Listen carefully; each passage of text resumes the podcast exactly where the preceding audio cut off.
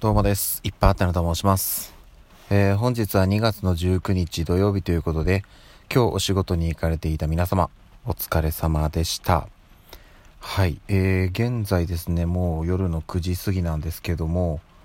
雨が結構降ってますね。あえっと、皆さんのお住まいの地域はどうですかね。うちの方はもうしっかり降ってます。今日、あの、車の点検があって、日中、子供たちを連れてね、あの、お店の方に行ってたんですけど、その帰りかな、えー、少し雨が降り始めてでそれはね一旦収まったんですけど家に着いた時にはもう収まってたんですが今もしっかり降ってますね。これは何だろうな明日の朝には止むのかなちょっと どうなるかわかんないんですけどさっきあの家にえっと以前あのお話ししたと思うんですけど2月の14日にね発売したペヤングのペタマックスきつねうどんというのがあるんですけどこれがね発売日当日どこ探してもなくて。で翌日以降はねあの翌日も一応見たのかな近場は。でもなかったんですよ。なんでもうネットで注文して平日はもう食べれないので週末届くように設定したら今日、うん、先ほど届きました。で届いて受け取る時にあ雨降ってるんだってなりましてもう配達員の方がすごく寒そうにしてていや本当にこんな時間に こんなこんなもの一つ届けていただいていやお疲れ様ですという感じなんですけどでねあのやっぱりこの時期はね雨もそうですけどこれ多分ね雪にはならないとは思うんですけどね今言ってもそこまで気温は低くないのでけどこの時期やっぱ雨降るとね本当に冷えますので今それこそねまだあの外歩いてる方とかもいらっしゃるかなと思いますけどはい本当にあの暖かくして体調気をつけてお過ごしくださいという感じでございます。でね、あのー、明日日曜日なんですが、私はとりあえず、特になんか予定があるとかいうのはないです。ので、あのー、明日は明日でね、実は1個物が届くんですよ。うん。で、これが何かというと、あのー、以前ね、このラジオトーク、えライブマラソン、2月のあそれで言うとね今日2月の19日ですか？今日から、えっと、後半戦2月の後半戦がスタートということなんで今日この後どっかでライブ配信はやろうと思うんですけど、えー、先日までですね前半戦やっておりまして、えー、2月の10日までだったかな？1日から10日までやったと思うんですけどそちらあのー、無事毎日配信やりきりましてであのいただいた、えーとギフトコードを使ってですねあの子供たちがあの遊べるパズルパズルゲームじゃないかブロックか。うん。なんかすごくね面白そうなでねむちゃくちゃピースの数が 多いんですよ。なのであのまあ取り合いになることはないかなと いう感じで。はい。あのなんとですね1500ピース入ってるということなんで。あの一番下のね長男坊はまだちょっとそういうので遊ぶにはまだ早いので上の子2人がね分け合ってもう1人750ということなんでむちゃくちゃ数はありますね。なので全然大丈夫だと思います。ということで一体何を作ってくれるのかという感じなんですがまずはね明日到着するということなんでそれを楽しみに待ちたいと思っております。えー、着いたらですね、また twitter の方でこんなの届いたよ、こんなの 子供たちが作ったよみたいのをね、写真が上げれたらなと思っております。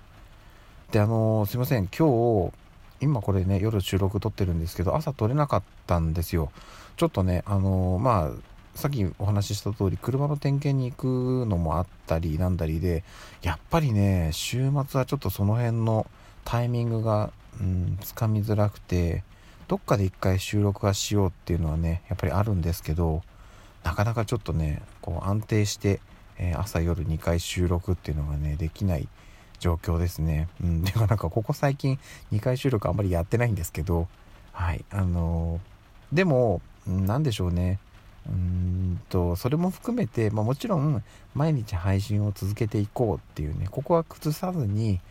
本当になんかなるべくその、まあ、自分の時間だったりあの子供とね接する時間だったりっていうのをあの少しでも増やしていけた方がいいのかなっていうふうに思いました。で今日実はあのちょっとね朝からなんか疲れというかなんか、うん、この先週のね平日の疲れが残っていて朝からちょっとしんどいなっていう感じだったんですけどそれもね、うん、あのちょっとねこの場で一個報告と言いますかえっ、ー、と子供たちのねお部屋を、えー、すごくね、まあ、すごくでもないのかな。朝散らかってたんですよ。で最初私がその洗い物とかをチャカチャカっとしながら子供たちに子供のお部屋片付けてって言ったんですよね。寝たらあのはーいってこう片付け始めたんですけど長女は片付けようとする。次女は片付けない。で次女が片付けようと始めるんだけど長女はもう片付けないみたいな感じで結局全然進まないみたいな風になってたんですね。でそういう時に私これまではあのちょっとこうねあの声を大きくしてちゃんと片付けなっていう風にこう怒ってたんですよ。であこれがちょっともしかしたらダメなのかっていうのに気づきましてというのもあの2チャンネルとかニコ動とかでね有名になったあのひろゆきさんっていう方が出された本を私今最近読んでるんですけどその私が親ならこう育てるだったかな。ちょっとごめんなさい。タイトルが記憶曖昧ですけどそういうねその子供を育てていく上で僕だったらこうしますよみたいな本をね出されててそれを私読んだんですけどその中にあの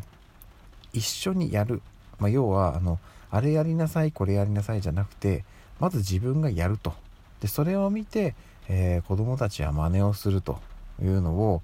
書いてたんですよ。あここだなと思いましてなので私もおもむろにちょっとあの手荒れがひどいのでねあの軍手をつけてあの子供部屋に入ってって「え片付けお父さんもやるからみんなで一緒にやろう」って言ったら2人ともちゃんとやってくれたんですよ片付けを。うん。やっぱりねそっかこういうことなんだなってすごく思いました、うん、でねそれこそ自分があのはいこれここに片付けてあれ片付けてっていう風に指示出すんじゃなくってもう自分は自分でこうやって片付けていく。ほら一緒にやるよってこうやってやっていくと子供たちはねその指示しなくても自分なりにそこに落ちてるものを拾って片付けようとするんだなっていうのをすごく感じましたね。うん、いやちょっとねあのー、でなんかやっぱり楽しかったし片付けるのも、なのでちょっとこれからはねこういう形に切り替えていこうと思います。やっぱりねその怒ることとか声をね上げてあっていうことって言われる方も言う方もストレスなのでよくはないんですよね絶対に、うん、なのでこれである意味一つ解決したかなという感じでした。はい。ちょっとあのねまあもしあの身近にとか自分自身に小さいお子さんがいる方、えー、同じようなもし悩みを抱えていたらちょっとやってみてください。はい。ということで今日も一日お疲れ様でした。また明日お会いしましょう。ではでは。